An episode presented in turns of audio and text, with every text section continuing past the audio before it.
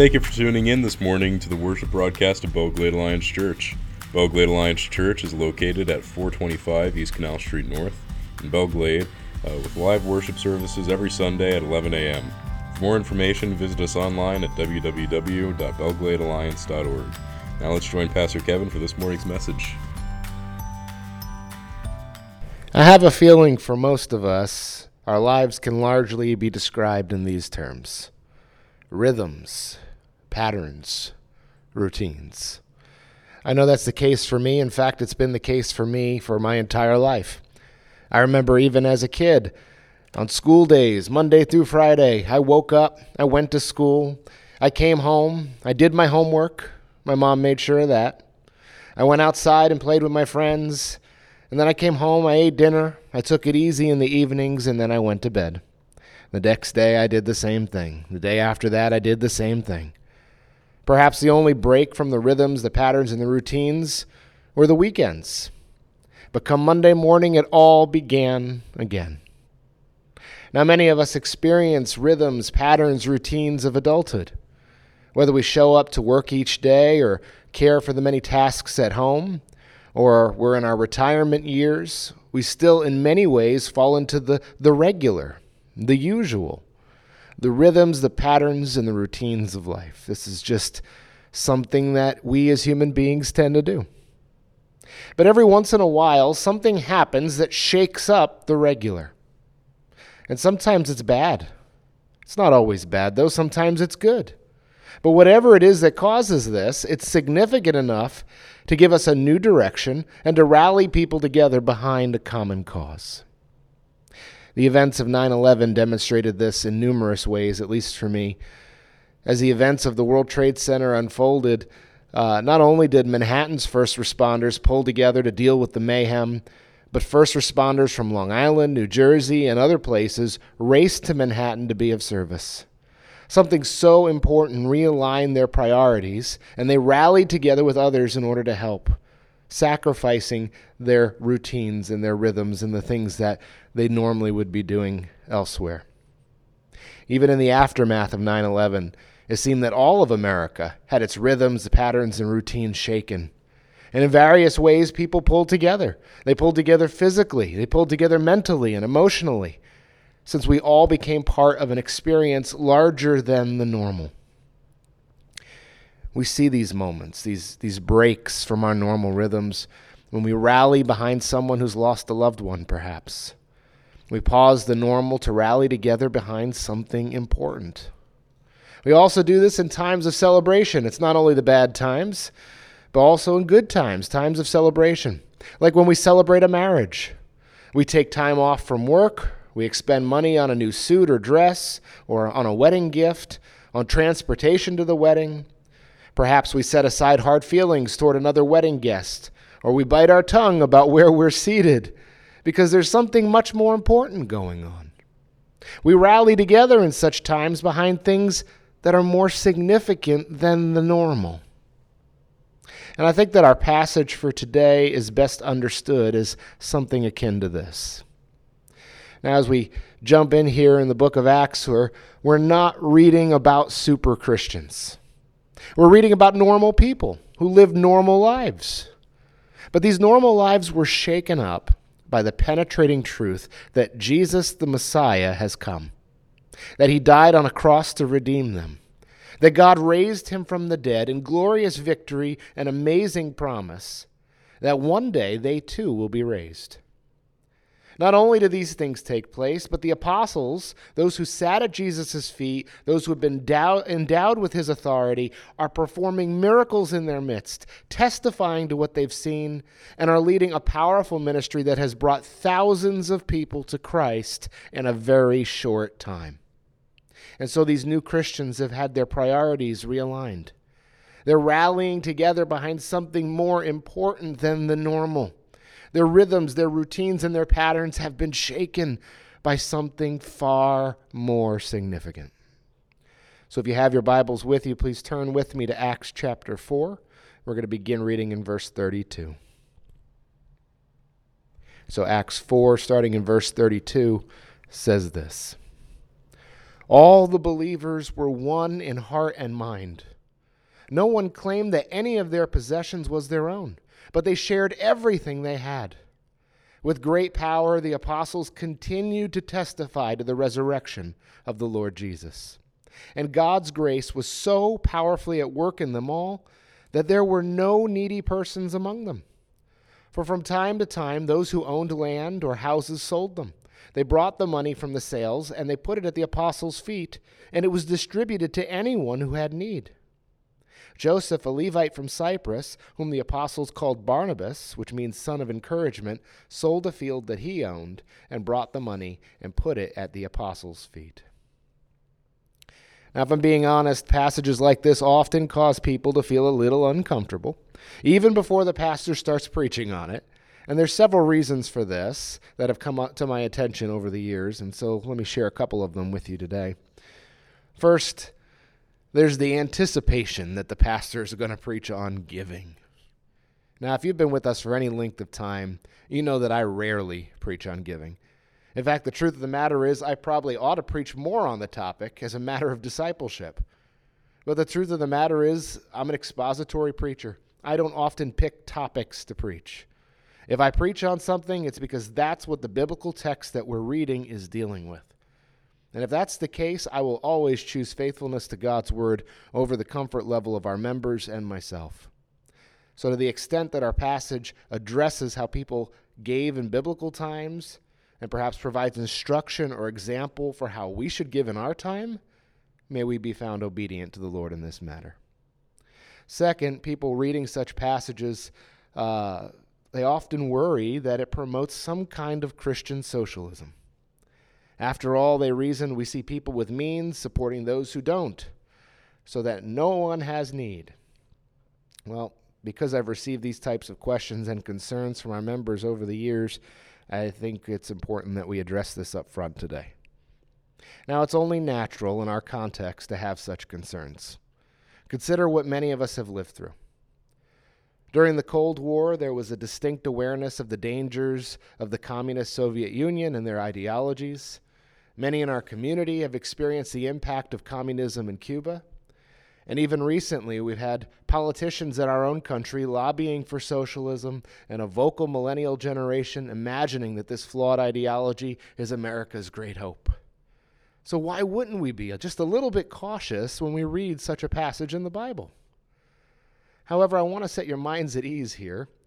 The Bible is not promoting any form of socialism. In fact, socialism wasn't even a thing 2,000 years ago what we see here is something akin to the examples that I gave at the start. These ordinary men and women have had their normal lives interrupted by something far more important, something far more significant, something far more urgent. It redefined their priorities. It evoked generosity that not only shocks us to read of it 2,000 years later, but would have shocked others in their own day and age as well.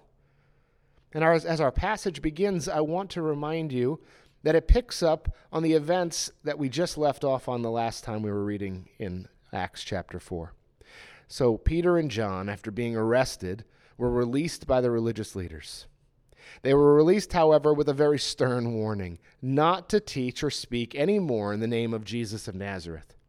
In fact, verse 21 says, After further threats, they let them go. Now remember, these are the same religious leaders who condemned Jesus to death. Peter and John and all the Christians knew the weight of these threats. These were not empty words. And so, what happened? As they came back to the community of the Christians, they prayed together.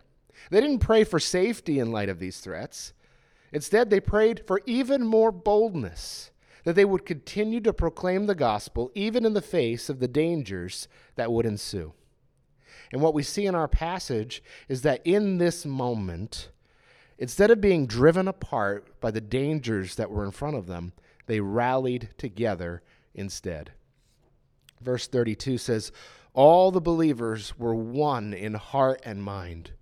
No one claimed that any of their possessions was their own, but they shared everything they had.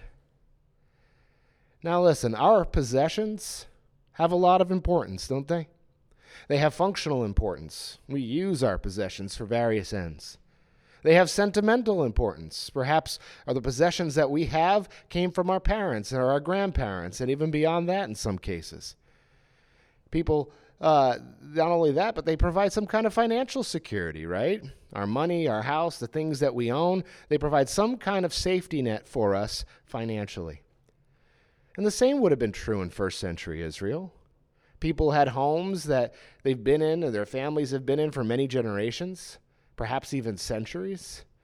People had resources that uh, they needed that in order to provide financial security for their family, for their extended family, and even at times for their community. These things are important. But what we see here in our passage is that despite how important those things are, there's something significantly more important, something worth sacrificing those other important things for. And so to claim that this was some form of Christian socialism would be to detract from the significant thing that's taking place here. The apostles were not requiring people with possessions to sell their possessions. People were doing it willingly, voluntarily. More appropriately, they wanted to do it in support of the mission of Jesus Christ and also to support the community of the church. They recognized that what they owned didn't really belong to them, but to God.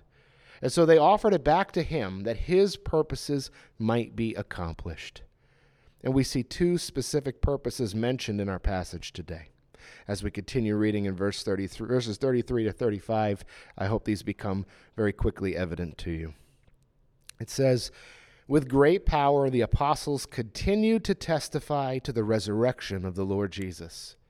And God's grace was so powerfully at work in them all that there were no needy persons among them. For from time to time, those who owed land or houses sold them, brought the money from the sales, and put it at the apostles' feet. And it was distributed to anyone who had need. So, what are the two purposes of God that everyone rallied behind? The spread of the gospel and the care of those in need among God's people. If you remember, the apostles were warned to stop preaching in the name of Jesus or else. And so the church prayed, not for safety, but for boldness, to keep doing what Jesus had commanded them to do. And what do we see here in these verses?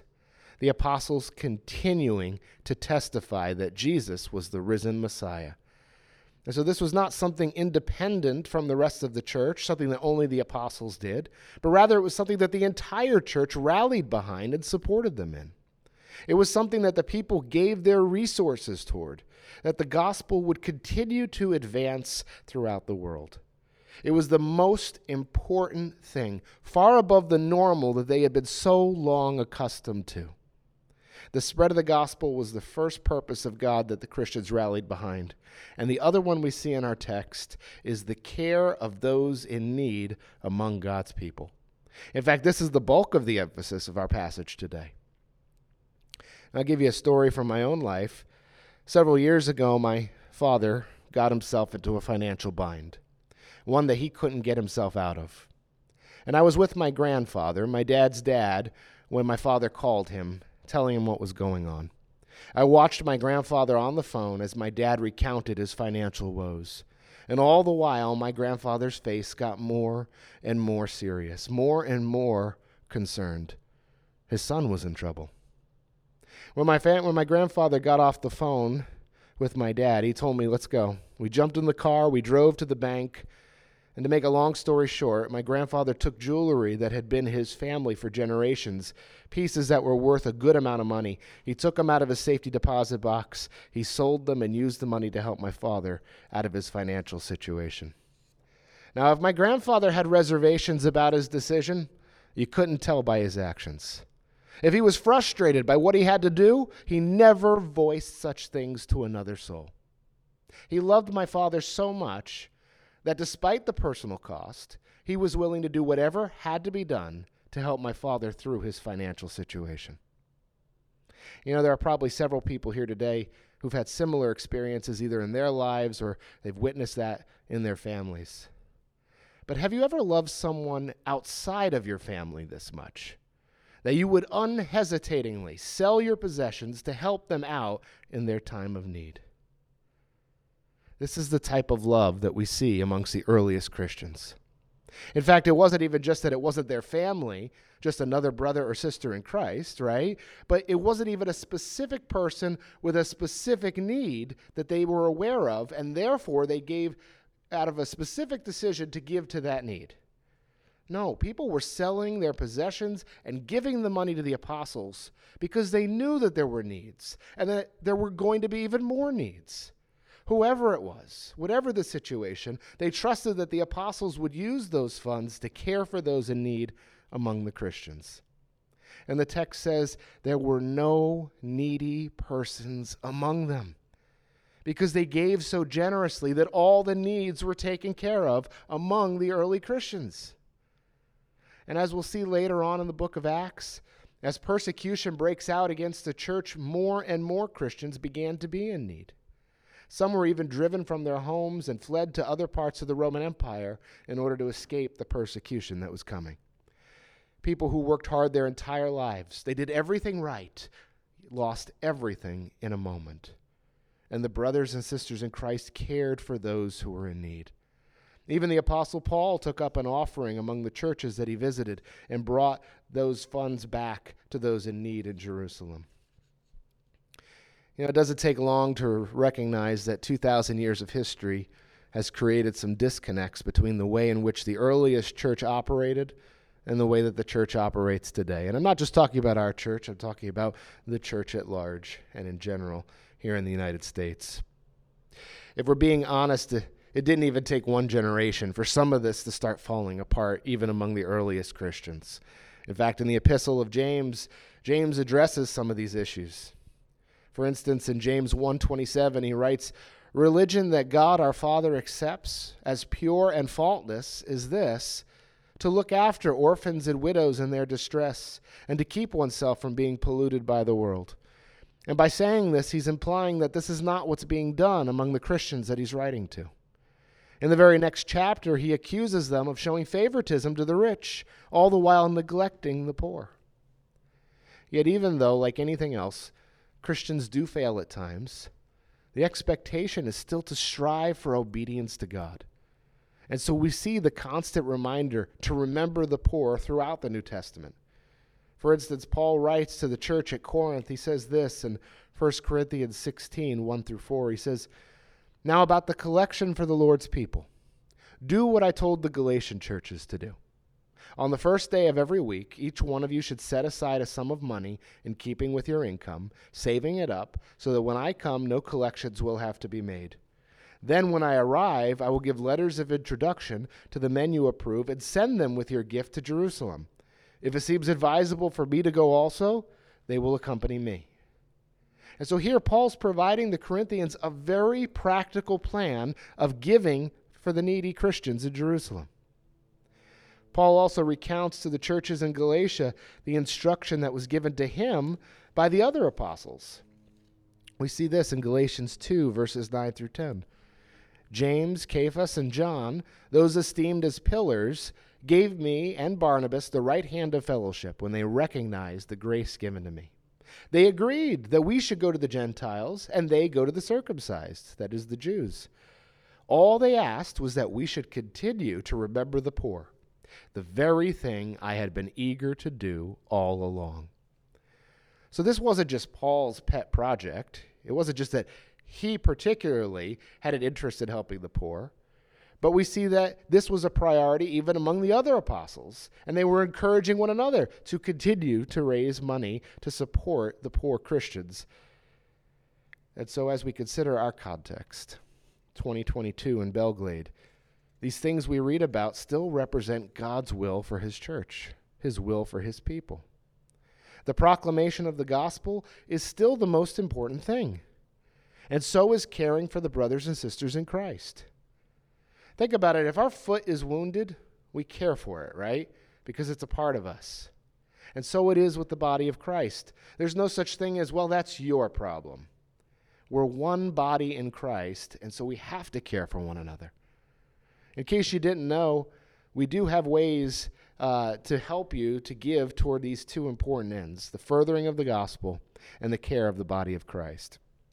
And so, to give to the furthering of the gospel, Your offering envelopes and the seat backs in front of you are designed to help you aim your giving.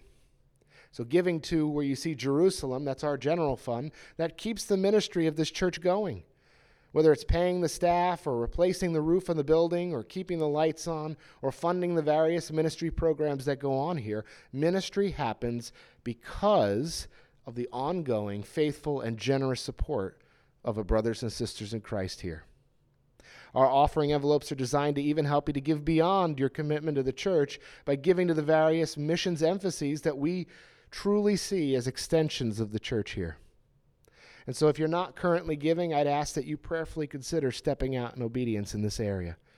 Get involved in the mission. Allow the most important thing to challenge the normal in your own life and rally together with us in the spread of the gospel. Can you imagine if we all gave what the Bible has prescribed for giving? Can you imagine if all of us gave 10% of our income off the top and then above and beyond that towards special needs? We wouldn't stockpile the money, the pastor wouldn't get a raise. What would happen is that more ministry would take place. Imagine if we could once again hire a family pastor. Imagine if we could fund a new outreach program that we're not even dreaming of yet because it's well beyond our means at the current moment.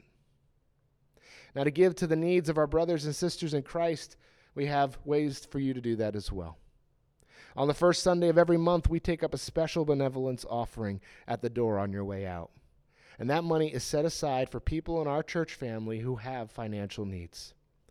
It's been used to provide crisis counseling for people who couldn't afford it. It's been used to provide food when one of our members was going through a difficult time. And so you could always give uh, to that fund on the first Sunday of the month. Uh, you could also give at any time by writing benevolence on the offering envelope and putting it in the plate. And if you can't spell benevolence, like I can't spell benevolence, you could just write for the needy and we'll make sure it gets where it needs to go. Friends, it's common to fall into rhythms, patterns, and routines in life. This is just something that we do. But something amazing has happened. Jesus has come. He's redeemed us by his blood, and that ought to inform our priorities. It's something worth rallying together around. All that we have is from the Lord, it belongs to him. And so, together, let's aim it at the things that are important to him.